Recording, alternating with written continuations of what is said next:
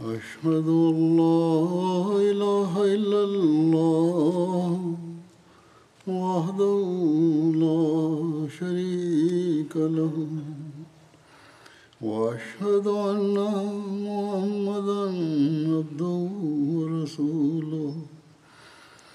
أما بعد فأعوذ بالله من الشيطان الرجيم. بسم الله الرحمن الرحيم. الحمد لله رب العالمين.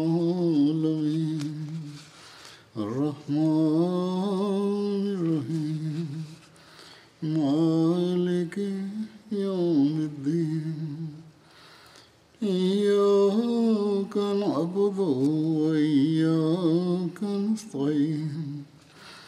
اهدنا الصراط المستقيم صراط الذين أنعمت عليهم غير المغضوب عليهم ولا الضالين ni mwenyezi mungu amsaidie sana anasema hii ni kanuni ya mwenyezi mungu ya kwamba mtu yeyote aliyekuja katika dunia hii yeye baada ya kuishi kwa muda ataondoka kutoka dunia hii.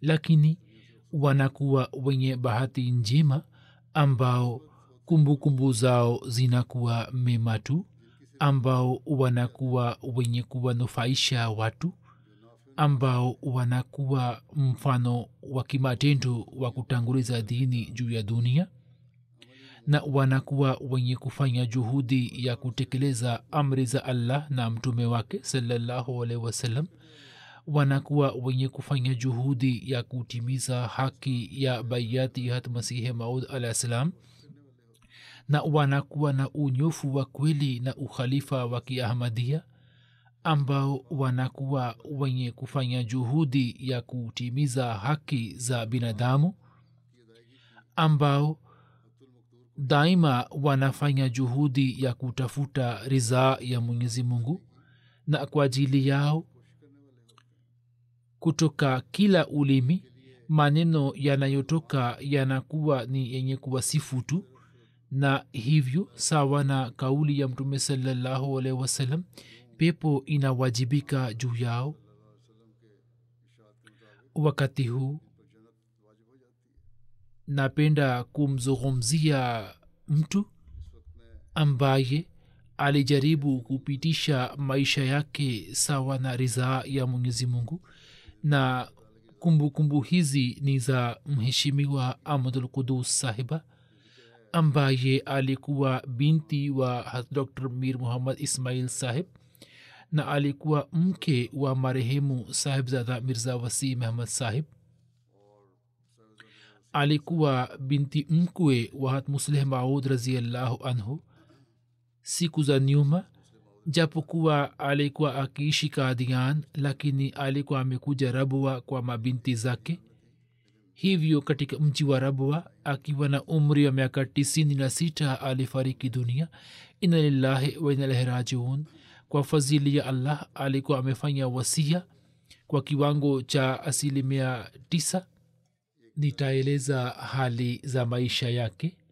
Mwaka 1951 wakati wa ufunguzi wa jalsa salana khalifulmsi sani alitangaza ndoa yake na hat mirza wasim ahmad sahib na alisema ya kwamba mimi kwa sababu ya hali fulani kabla ya ufunguzi wa jalsa ningependa kutangaza ndoa mbili moja ilikuwa ni ya marehemu na nyingine ilikuwa ni ya binti ya khalifatulmasih sani.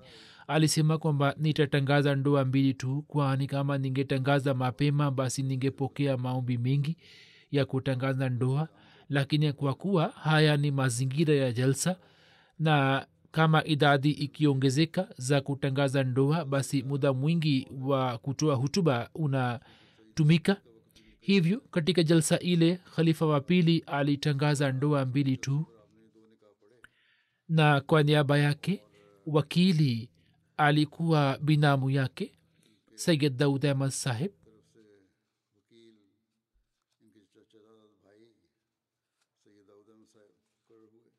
Khalifa mtukufu wa pili katika ndoa ile alikuwa amesema ya kwamba kwa kawaida mimi natangaza ndoa za mabinti zangu na wakfin tu.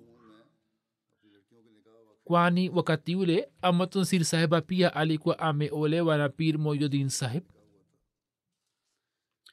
Mama huyo alipoolewa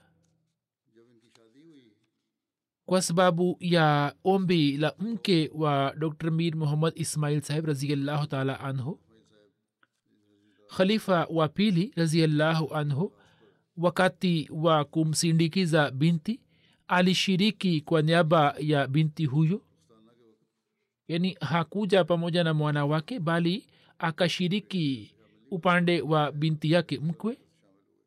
Mwenyezi mungu alimjalia mabinti watatu na kijana mmoja binti yake mmoja aitwaye amatul alim sahiba ni sadr lajna pakistan ambaye ni mke wa mansur ahmad khan sahib ambaye ni wakile ala wa tahriki jadid. Ana mabinti wawili. Mmoja ni mke wa captain majid sahib anaitwa amatul karim sahiba. Na mwingine ni dr mke wa dr ibrahim munib sahib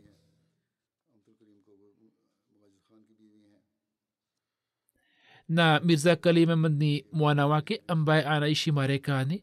Musleh maud raziallahu anhu safari moja alikuwa amemwambia mirza wasim ahmad sahib alipokuja kufunga ndoa na siku chache zilikuwa zimepita tangu afunge ndoa na kwa ajili ya kumpeleka mke wake pamoja naye huko kadian alikuwa akitayarisha makaratasi na kama vile uhusiano wa pakistan na india unaendelea kubatilika hata katika siku zile pia hali ikatokea. Mpaka musle maud akamwambia kwamba makaratasi ya mke wako yataendelea kutengerezwa tu. Wewe acha kazi hiyo na urudi kadhian mara moja kwani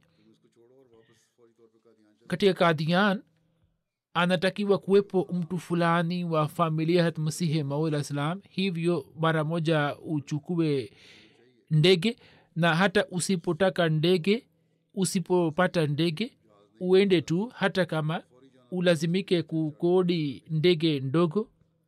Kwani alisema kwamba kama hutakwepo huko na usipoonyesha mfano wako na usipojitolea kivipi watu watajitolea?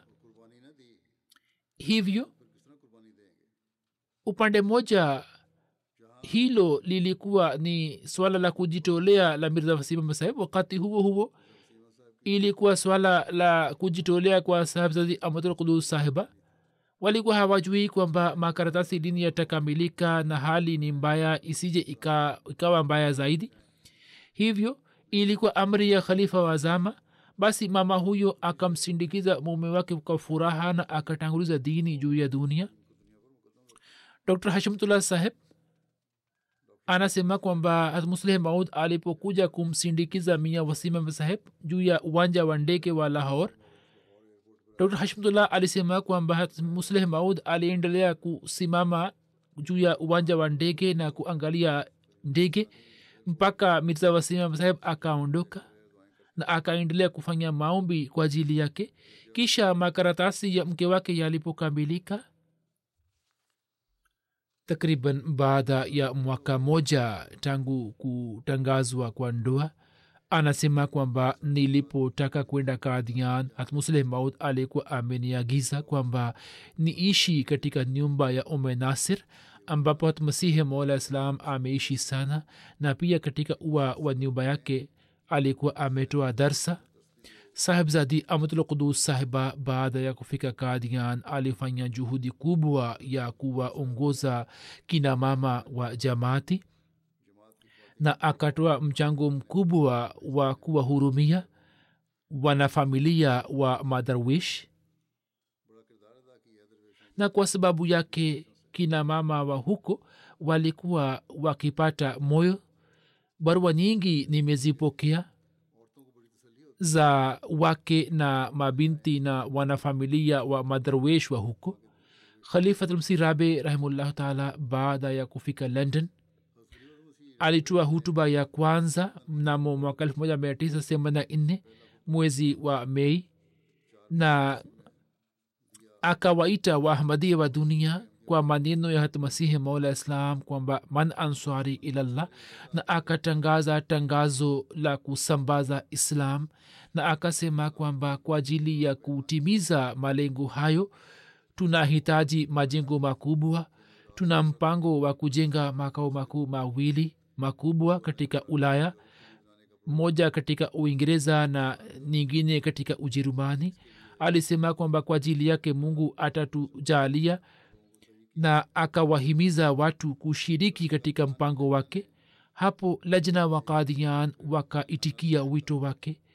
Na sahibzadi qudus sahiba ambaye alikuwa sadr lajna wa india aliandika kwenye ripoti yake kwamba kwa fadhili ya allah lajna imaila india wakiitikia wito wa huzur wameshiriki katika mpango wake na wametoa dhahabu na mali walizokuwa nazo.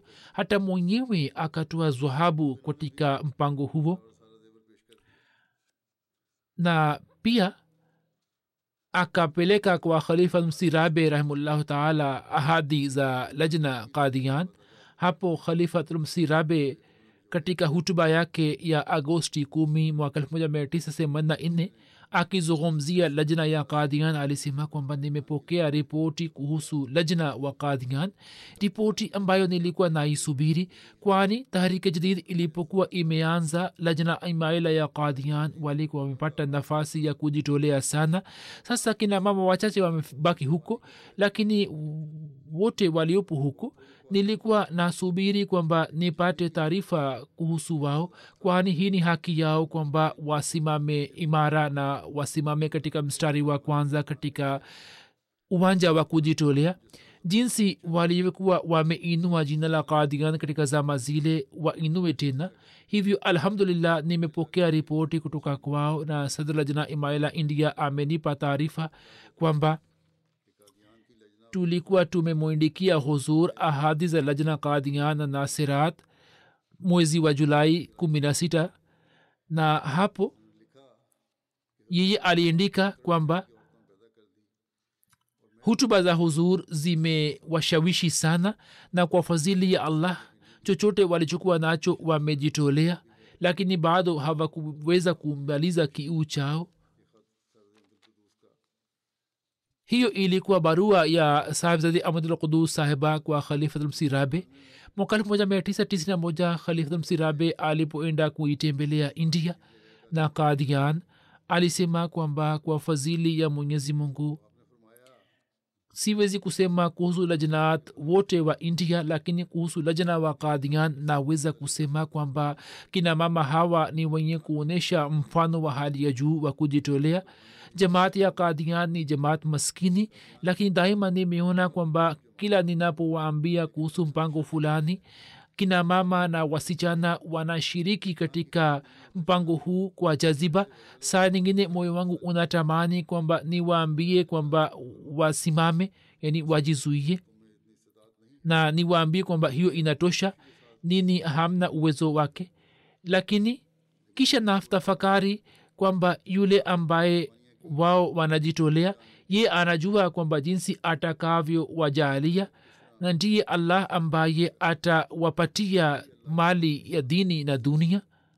Kisha alisema kwamba safari moja nilipotoa mpango kwa ajili ya kujenga makao makuu mabinti wa ahmadia walikuwa wametengeneza mitungi yao na walikuwa wameokoa hela kama akiba wakaitolea wakaitoa kwa ajili ya dini. Kisha alisema kwamba mungu wetu ni mhisani na mwenye shani iliyo azim saa nyingine watu wakitoa mamilioni ya hela yeye anakataa kupokea. Lakini mtu anayetoa kwa ikhilasi akiwa maskini na akitoa hata kiasi kadogo anapokea kwa mapenzi na kwa upendo? Kama vile nini? Mna busu zawadi zinazotolewa na wapendwa wenu? Hata mungu pia anabusu zawadi zenu na mimi najua na nina yakini kwamba mungu atakuwa amebusu zawadi hizi na hiyo ilikuwa nukuu ya hutuba ile aliyotoa upande wa kina mama. Hatmusleh maud raziallahu taala anhu alipompeleka kadian alikuwa amemsihi kwamba kazi yako ni kukusanya lajna imaila. Hivyo mara baada ya kufika huko kwanza akateuliwa kama katibu mkuu wa kadian yo lajna kisha mwaka 1955 akateuliwa sadr lajna mukami na kisha akateuliwa sadr lajna india. Mwaka 59 kwa ajili ya lajna mukami akateuliwa mwingine na yeye akaendelea kuitumikia jamaat kama sadr lajna india. Na mpaka mwaka 99 akaendelea kutoa huduma hii katika muda wake akaweza kutembelea matawi mbalimbali ya lajna na kwa jumla ameweza kuitumikia lajna kwa miaka arobaini na sita. Kwa ajili ya kupanga mpango wa lajna mwanzoni akapata shida kubwa sana. Alikuwa akiindika barua lakini alikuwa hapokei jibu lake kisha matawi ya lajna yakapewa anwani nyingine kwa jina la sahibzada mirza wasim saheb na hivyo pole pole akaanza kuwaongoza matawi ya lajna. Katika nchi ya india kuna lugha nyingi na shida nyingine aliyoipata ni kwamba alipokea barua nyingi katika lugha mbalimbali. Hivyo walimu walikuwa wakitafsiri barua zile na polepole yeye akaanza kuyatembelea matawi ya lajna pamoja na mume wake mirza wasim ahmad saheb na hivyo matawi haya yaliyohitaji mwongozo mkubwa baada ya kutokea uhuru akawaongoza vizuri.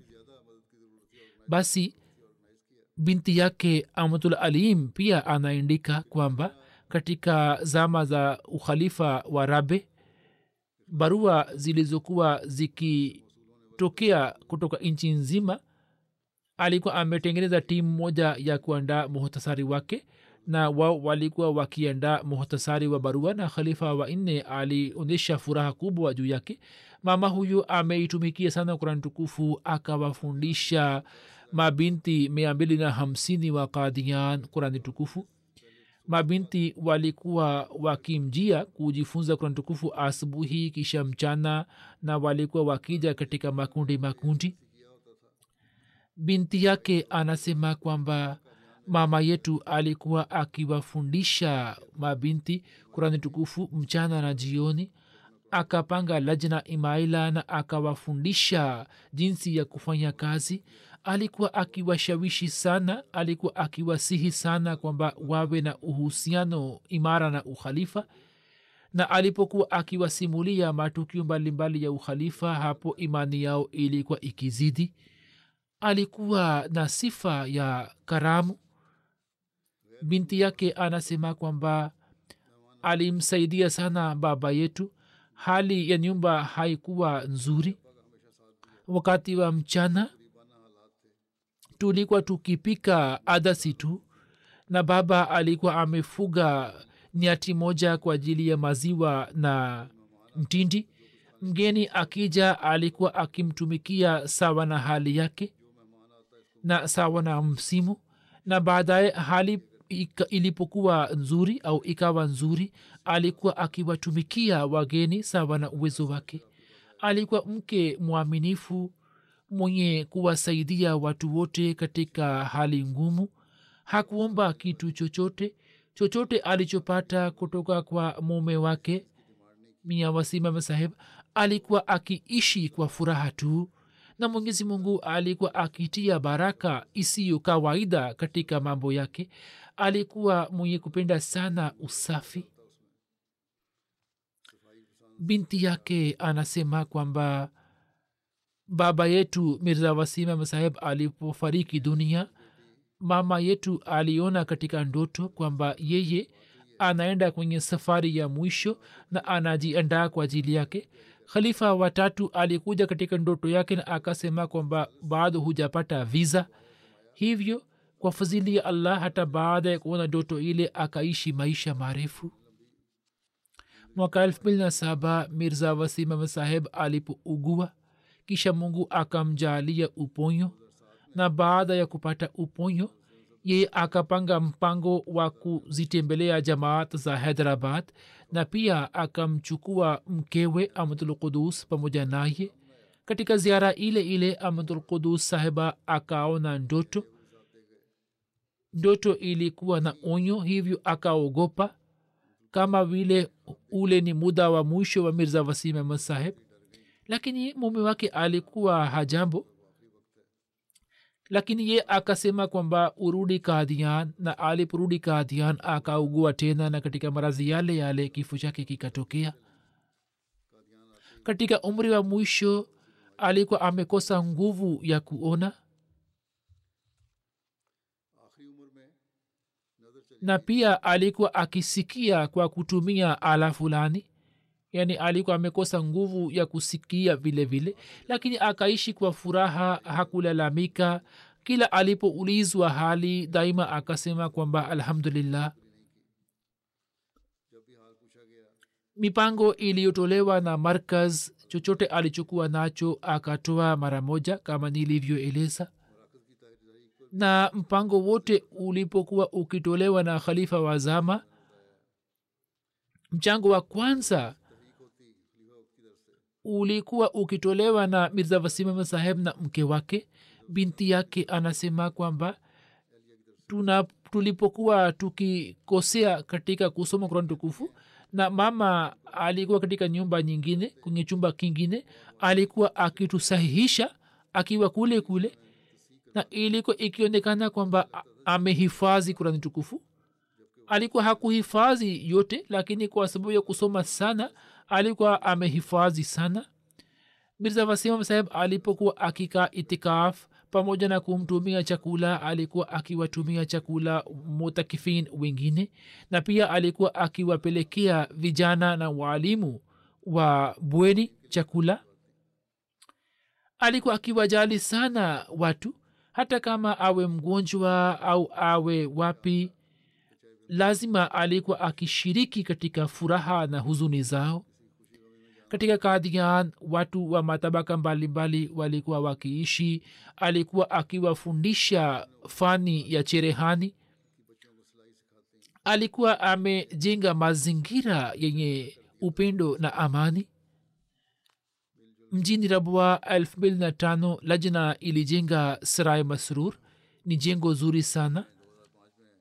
Yeye badala ya kutoa mchango kutoka kwake akatoa mchango kwa niaba ya mume wake ambao ulikuwa rupia laki moja. Kisha binti yake anasema kwamba baada ya kutokea uhuru katika ratanbag lahor na katika nyumba za makuti za rabwa alikuwa akimsikilizisha hat kurani tukufu na pia hata majan alikuwa akisikiliza malfuzat kutoka kwa mtu fulani na mama yetu pia alipata nafasi ya kumsikilizisha malfuzat.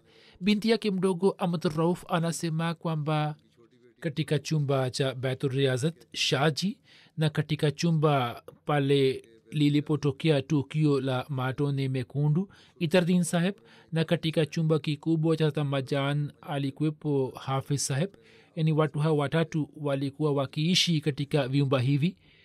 Anasema kwamba chochote kilichokuwa kikipikwa nyumbani alikuwa akiwapelekea wageni hawa. Na wakati wa betudua yani muda wa kufanya maombi kwa kina mama kina mama walikuwa wakija nyumbani kwake kwa amani tu. Nyumba yake ilikuwa wazi muda wote. Haikuwa na kengele wala lolote kina mama walikuwa wakiingia waki katika nyumba yake kwa amani tu. Kisha anasema kwamba mirza wasim saheb alipofariki dunia na inam ghauri saheb akateuliwa kuwa nazri allah mama akaonyesha utii kamili kwake na kwa ajili ya kila kazi alikuwa akipeleka ombi. Alikuwa ametoa mchango wa wasia na jaidad katika maisha yake pia alikuwa mjumbe wa daftar awal wa tahriki jadid kisha aliwasihi watoto wake kwamba muswali swala katika muda wa kwanza kwani hisabu ya kwanza mtakayofanyiwa ni ya swala na hisabu hiyo ikiwa safi basi kila kitu kitaenda safi. Anasema kwamba aliwalea mabinti wengi na akawalea akawapatia malezi mazuri akawafundisha matini kisha tafsiri yake na kisha akafanya mpango wa kuwaoza. Beharanchi mtu mmoja alijiunga na ahmadia pamoja na binti yake. Alikuwa mzee sana. Akamleta binti yake kwa mama yetu akasema kwamba sijui nitaweza kuishi mpaka lini na baada ya kifo changu ndugu ya zake watamua. Hivyo wewe umweke kwako wakati yule binti huyo alikuwa na umri wa, wa takriban miaka ishirini na mitano mama yetu akamfundisha matini kisha tafsiri ilhali alikuwa hajui lugha yake lakini akafanya mpango wa kuoza vile vile. Katika zama za udarweshi hali ilipokuwa si vizuri. Binti wa darwesh alipokuwa akiolewa alikuwa anaenda kumpatia dhahabu yake na alikuwa anasema kwamba unaweza kuvaa na ukitaka unaweza kurudisha. Mwanzoni hali ya madarwesh haikuwa nzuri lakini baadaye watoto wakatoka nje na wakaanza kuchuma hela na basi hali yao ikawa nzuri. Lakini chochote walichokuwa wakipata walikuwa wanaweka kwake kama amana na anasema kwamba mama yetu alikuwa akitunza amana zao kwenye kabati dhahabu ya mtu fulani au hela ya mtu fulani au amana zao mbalimbali mbali. na anasema kwamba nimeona alikuwa ametunza amana nyingi za watu kwenye kabati yake na alikuwa mtu akija kwake kuchukua amana yake alikuwa ananiambia kwamba nenda ukatoe amana ya mtu fulani kutoka kabati na alikuwa anamwambia huyu kwamba fungua na uangalie kwamba je amana yako ni sahihi na kila kitu kimo ndani yake? Na akisema kwamba kila kitu kipo hapo alikuwa akirizika na alikuwa akitulia. Madrosh wote walitokana na familia nzuri. Umaskini ulikwepo katika zama zile lakini mama yetu alikuwa akifanya juhudi kwamba mabinti zao baada ya kusoma masomo ya awali wasome mbele na kama hawasomi basi alikuwa akiwaita katika ofisi yao na alikuwa anawapa kazi mbalimbali mbali. alikuwa anasema kwamba mufanyie kazi ya lajna mpaka muolewe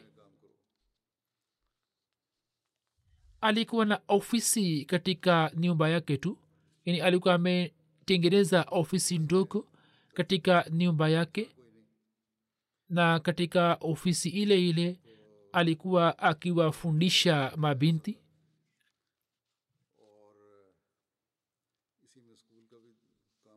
Watu wengi walikuwa wakija kumtembelea lakini alikuwa anafanya kazi zote kwa furaha tu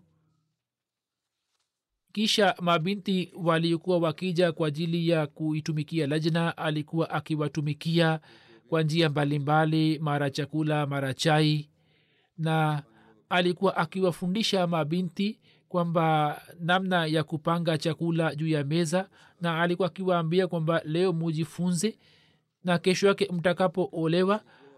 Isije ikawa hivi kwamba watu waseme kwamba nini majahili na mabinti walipoolewa na wakaenda katika makwao hawakupata shida yoyote kwa sababu ya malezi haya?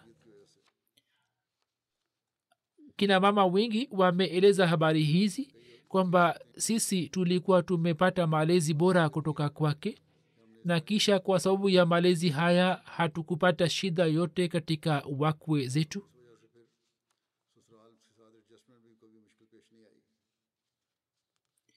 pia aliweza kuandaa vitu mbalimbali vya mabinti walioolewa kwa mkono wake.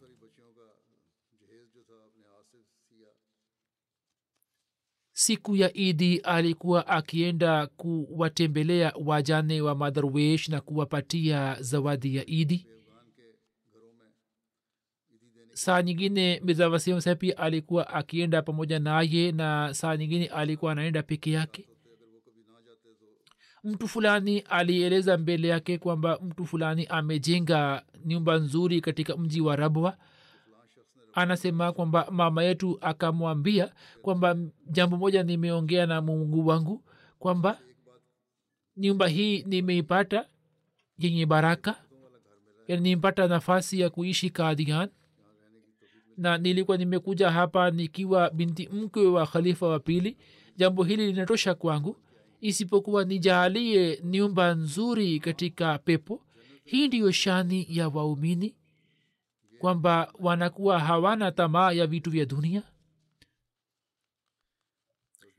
Kuhusu mir muhammad ismail saheb yeye aliindika kwamba kwa kuwa mimi nilikuwa napenda usafi tangu utotoni hivyo mir saheb alikuwa hampatii yeyote ruksa ya kufanya usafi isipokuwa mimi tu kwani baada ya kufanya usafi nilikuwa napanga vitu vyake vyote vizuri?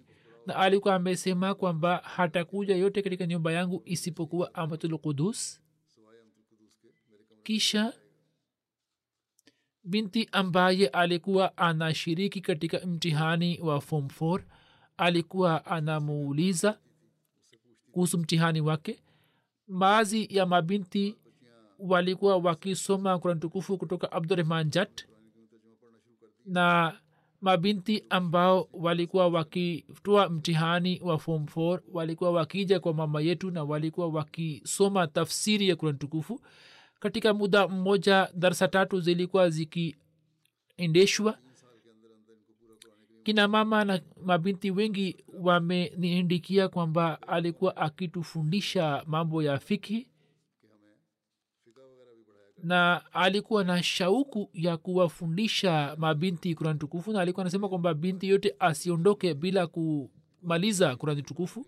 Alikuwa akienda mpango maalum wa kuswali sala ya tahajud katika marazi ya mwisho alipougua sana hata hivyo alikuwa akisema kwamba niamsheni kwa ajili ya tahajud na sawa na uwezo wake akaendelea kufunga saumu kwa ajili ya tarawi alikuwa akienda miskitini huku kadian katika siku zingine alikuwa akiswali katika nyumba yake lakini katika ramadhan alikuwa anaenda miskitini alikuwa na upendo wa hali ya juu na ukhalifa. Alikuwa akimwindikia barua khalifa wa zama. Na katika jibu lake khalifa akionyesha furaha fulani alikuwa anatuambia kwa shauku kwamba angalini khalifa wangu amerizika ame, ame, juu yangu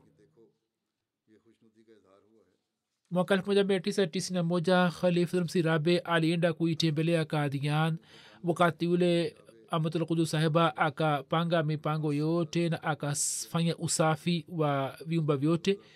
Na mwaka elfu mbili na tano nilipoenda kuitembelea wakati ule pia akafanya mpango wote na maandalizi yote ya malazi yetu. Na alikuwa mwenye kufanya kazi zote kwa ikhilasi na kwa unyofu. Na pia mimi japokuwa nilikuwa nimesema kwamba chakula chetu kitaandaliwa alisema kwamba hapana tutaandaa chakula chenu. Na alikuwa akipika mwenyewe na kunitumia. Anasema kwamba baada ya kifo cha baba yangu mama alikuwa akiswali swala na alikuwa akilia alikuwa anasema maneno ambayo hata majan alikuwa ametamka wakati wa kifo cha masihi msalam kwamba ewe mungu huyu anatuacha lakini wewe usituache. Anasema kwamba mimi nimeshuhudia na nina yakini kwamba dua yake ilikubaliwa kwani baadaye tulianza kupata visa. Mabinti zake walikuwa wameolewa na kuja pakistan kisha wakapata visa na wakaanza kwenda kwake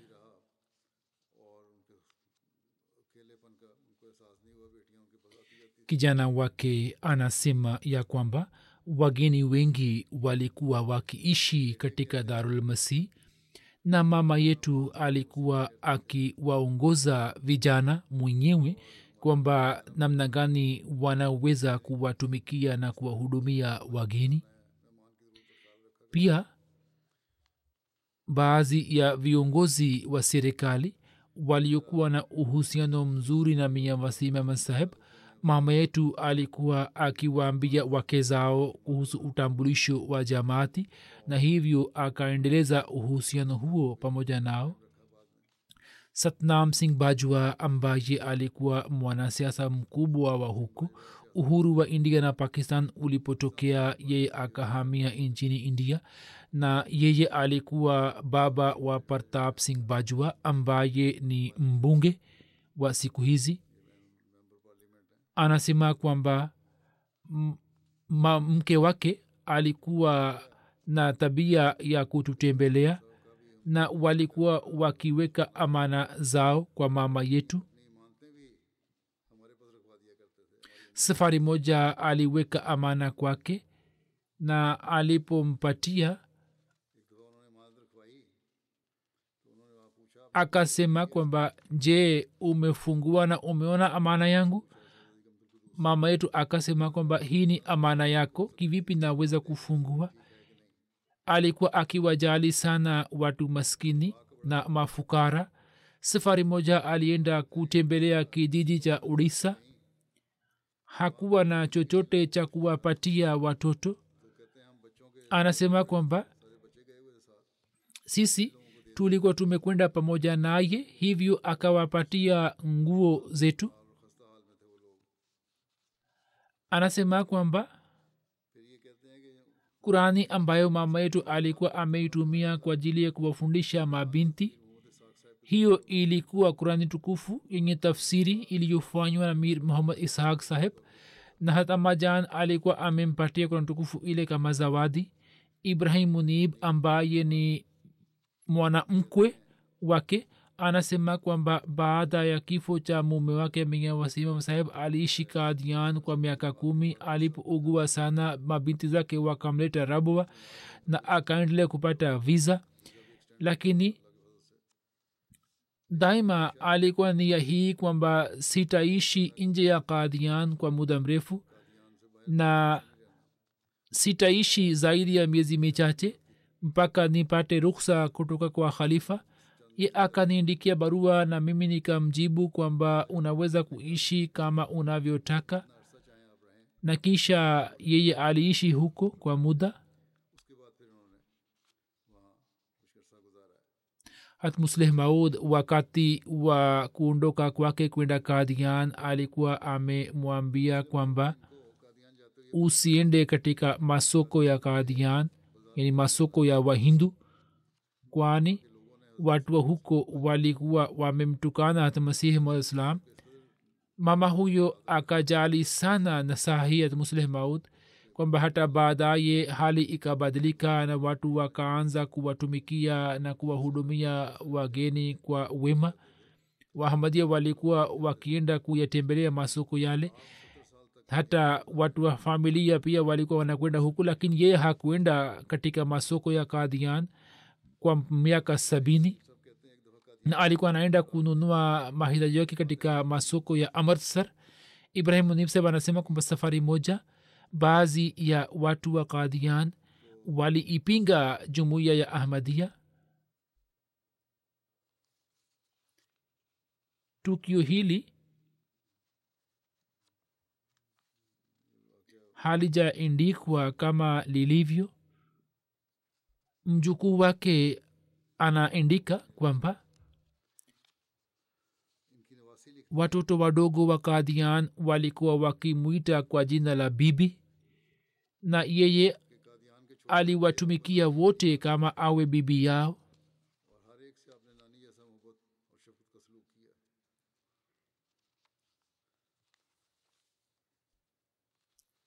kisha mjukuu wake anaandika kwamba safari moja kwa sababu ya udhaifu alikuwa akipumzika wakati wa jioni baadhi kina mama wakaaja kumtembelea. Na hakuwepo mtu mkubwa nyumbani mimi nikawaambia kwamba bibi anapumzika wao wakanipatia ombi la dua na wakaondoka. Bibi alipoamka nikamwambia kwamba wa, kina mama wawili walikuwa wamekuja bibi akafungua ombi lao na akafanya dua kwa ajili yao kisha akampigia mtu fulani simu na akampatia maagizo fulani. Kisha akanifahamisha akisema kwamba watu walikuwa wakija kwa babu yako kutoka umbali kwa upendo na ye alikuwa hawarudishi hivyo. Hiwe pia uwakalishe wageni kwa heshima. Ungenipa taarifa. Njia ya kunifahamisha ya bibi ilikuwa nzuri sana ambayo naikumbuka hadi leo. Mjukuu wake sayid hashir anasema kwamba nilimuuliza nikisema kwamba mimi nasoma jamia unisihi? Alisema kwamba nasaha unaisikiliza kutoka kwa khalifa wa azama usikilize mambo yake kwa umakini na uyafuate. Kisha aliniambia kwamba endelea kusoma dua hii rabe kullo shahin khadimo ka rabe fahfazni wansurni warhamni na kisha alikuwa akinisihi kwa njia ya simu vile vile kwamba utimize wakfu wako na uwe msaidizi wa ukhalifa watu wengi wasi waislamu walishiriki katika mazishi yake mmoja wao ni mbunge wa zamani fateh jang singh saheb yeye pia alieleza kumbukumbu zake kwamba utoto wetu ulipita katika nyumba yao. Pia alikuwa ameenda kupokea maiyati yake juu ya mpaka wa waga anasema kwamba nimemzika mama yangu kwa mara ya pili tulikuwa watoto wadogo tulikuwa tunaenda kumtembelea na alikuwa anatulisha kama tuwe watoto wake. Mjukuu wake mmoja mala anaandika kwamba upendo wake kwa ukhalifa na utii ulikuwa mfano kwetu. Anasema kwamba tangu afariki dunia nimepokea mamea ya simu ya salamu za rambirambi. Kila moja amemsifu sana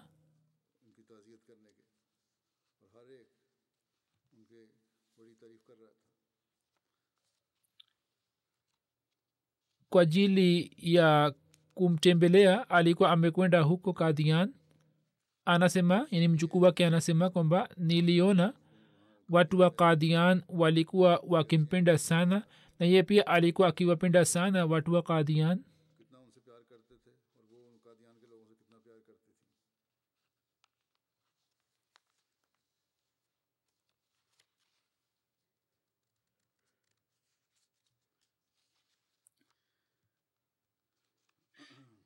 kisha aliniandikia kwamba mwaka elfu mbili na nane ulipokuwa na mpango wa kwenda kadhian lakini hukuweza kwenda huko na ziara yako ilikuwa imekuisha na ulikuwa umerejea kutoka deli bibi yetu alikuwa na huzuni kubwa sana.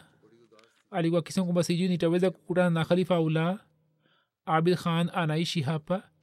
Ni mume wa mjukuu wake.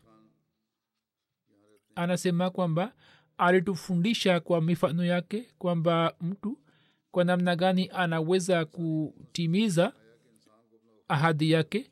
Alikuwa na tabia yenye upole sana. Safari moja nilimwona akiongea kwa ukali. Kulikuwa na harusi ya binti moja hapo sahaba alikuwa ameugua. Alikuwa na maumivu makali kichwani kwa kuona maradhi yake mjukuu wake akasema kwamba uombe ruksa na usishiriki katika sherehe yake harusi yake. Ye akasema kwamba mala mimi lazima nitashiriki katika sherehe ya harusi yake. Wewe hujui kwamba mimi nina uhusiano gani na watu wa kadian kisha kuna akila ifat sahiba ambaye ni mke wa dr. Bashir ahmad nasir sahib darwesh kadian anasema kwamba daima alikuwa akiwaongoza nasirat na lajna imaila. Alikuwa na umahiri wa kutekeleza mambo yote ya uongozi. Wakati wa kufanya kazi pamoja naye kila mmoja alikuwa akihisi mapenzi upendo heshima na taazima. Alikuwa akitamani kwamba aweze kufikisha mambo yote kwa vizazi vijavyo. Alikuwa na tabia njema sana kila kazi aliyokuwa akifanya alikuwa anafanya kwa umahiri mkubwa. Alitufundisha kurani tukufu na tafsiri yake na pia akatufundisha mambo ya fikhi mabinti waliolelewa naye wameenea katika jumuiya mpaka mbali na wanaendelea kuitumikia jamaat. Kuna bushra mubaraka sahiba wa hyderabad dakkan anasema kwamba tulikuwa na uhusiano mzito naye wakati wa jalsa salana kwa ajili ya kuwahudumia wageni. Alikuwa akiongoza mambo yote na alikuwa anasema kwamba hawa si wageni wetu bali ni wageni wa masihi mola salam hivyo lazima tuwajali. Pia kuna sajida tanvir sahiba ni mke wa khalid aladin sahib anasema kwamba kwa ajili ya lajna imaela ya india ye alikuwa kama mama kama vile mama anavyomfundisha mtoto wake mchanga mambo ya heshima mambo ya maisha. Vivyo hivyo hat apa jan akajali sana malezi yetu na kwa ajili ya malezi yake sisi na vizazi vyetu tutaendelea kumshukuru daima dawamu. Barua nyingi nimezipokea za kina mama wa kadian na pia nimepokea kutoka kwa kina mama ambao walikuwa na uhusiano fulani naye na pia watu wa zamani wa kadian na watoto wao wameniindikia kwamba yeye alitulea kama awe mama yetu mzazi. Kuhusu uhusiano na ukhalifa watoto wake wameeleza kama nilivyoeleza na kina mama wengine pia wameeleza kwa unyofu na utii kamili kama alivyokuwa ameonyesha unyofu na utii wake kwa khalifa wa pili? Uhusiano huo ukaendelea katika maisha yake mpaka kwangu? Huu ni mfano. Alikuja kukutana nami hapa na akakutana nami kwa heshima sana. Elfu mbili na tano nilipenda kadian akajaribu kunitumikia na alikuwa anaonyesha furaha sana kila alipokuwa akikutana nami. Mwaka elfu mbili na tano japokuwa alikuwa naumwa lakini wakati wa kurejea alikuja mpaka deli mwenyezi mungu amwinue katika daraja na awajalie watoto wake kuendeleza mema yake. Watu wa kadian jinsi ye alivyowalea kwa upendo na mapenzi mwenyezi mungu awajalie waweze kuishi kwa mapenzi haya haya. Sasa hakubaki mtu yote huko ambaye ni kutoka familia ya masihi wassalam mwenyezi mungu afanyie kwamba hali iwe nzuri ili mtu fulani aweze kwenda huko na kuishi kule. Mwenyezi mungu amuinue marehemu katika daraja. Kuna jeneza iliyopo hazir. Je jeneza imefika ambayo ni ya muhammad arshad ahmdi saheb wa uingereza. Siku ya nyuma alifariki dunia akiwa na umri wa miaka sabini na moja. Inalahi wanarajiun alikuwa mwana wa yusuf ahmadi saheb katika mji wa nairobi ye alikuwa amefanya baiat hat masihi malislam huyu alikuwa mtoto wake au mjukuu wake.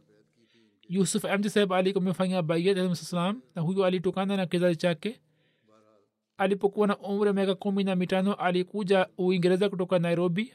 Alimua amtulbasir saheba ambaye ni binti wa khalifa salahuddin saheb na ni mjukuu wa khalifa rashidin saheb raziallah talanhu alikuwa sahaba msalam alikuwa musi.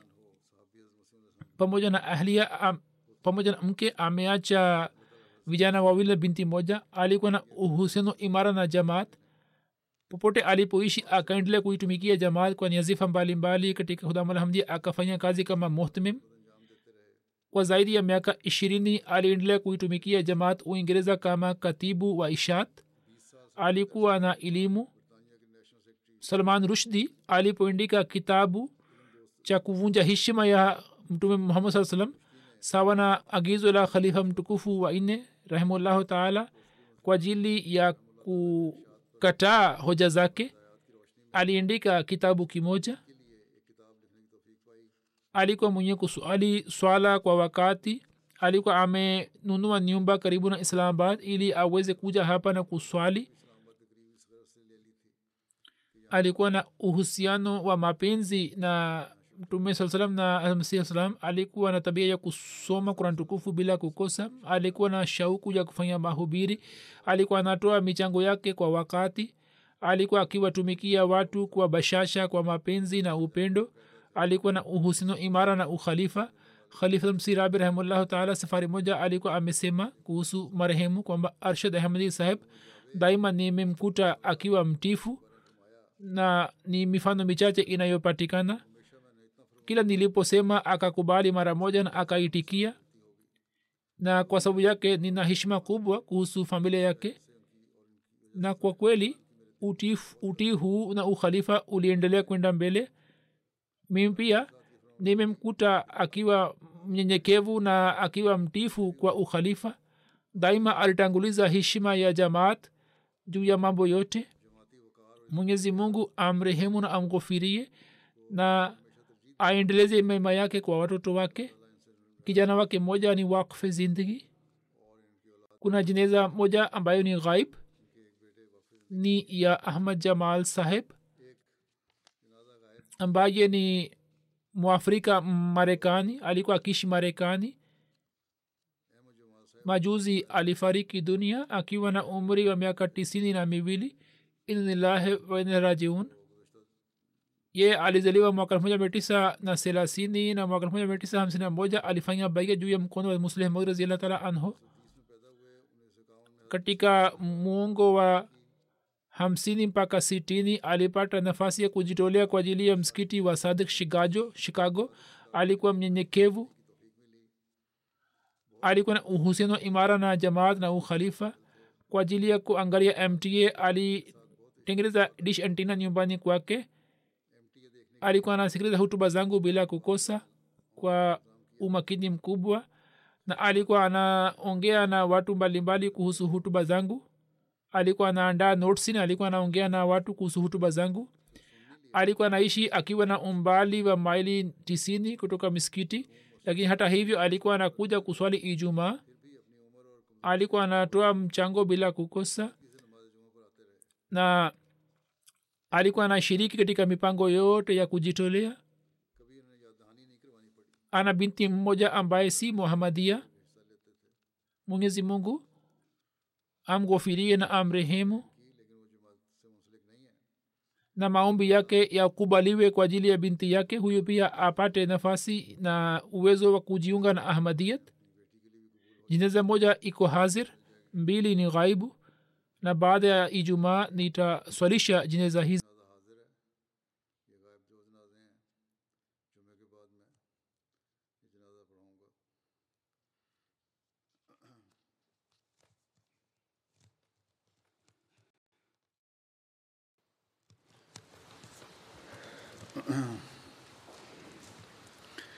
الحمد لله الحمد لله نحمده ونستعينه ونستغفره ونؤمن به ونتوكل عليه ونعوذ بالله من شرور أنفسنا ومن سيئات أعمالنا.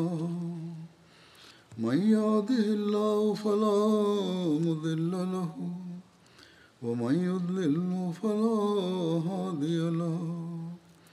ونشهد أن لا إله إلا الله. ونشهد أن محمدا عبده ورسوله. عباد الله رحمكم الله. إن الله يأمر بالعدل واللسان وإيتاء ذي القربى. وينهى عن الفحشاء والمنكر والبغي يعظكم لعلكم تذكرون. اذكروا الله يذكركم ودوه يستجب لكم ولذكر الله أكبر.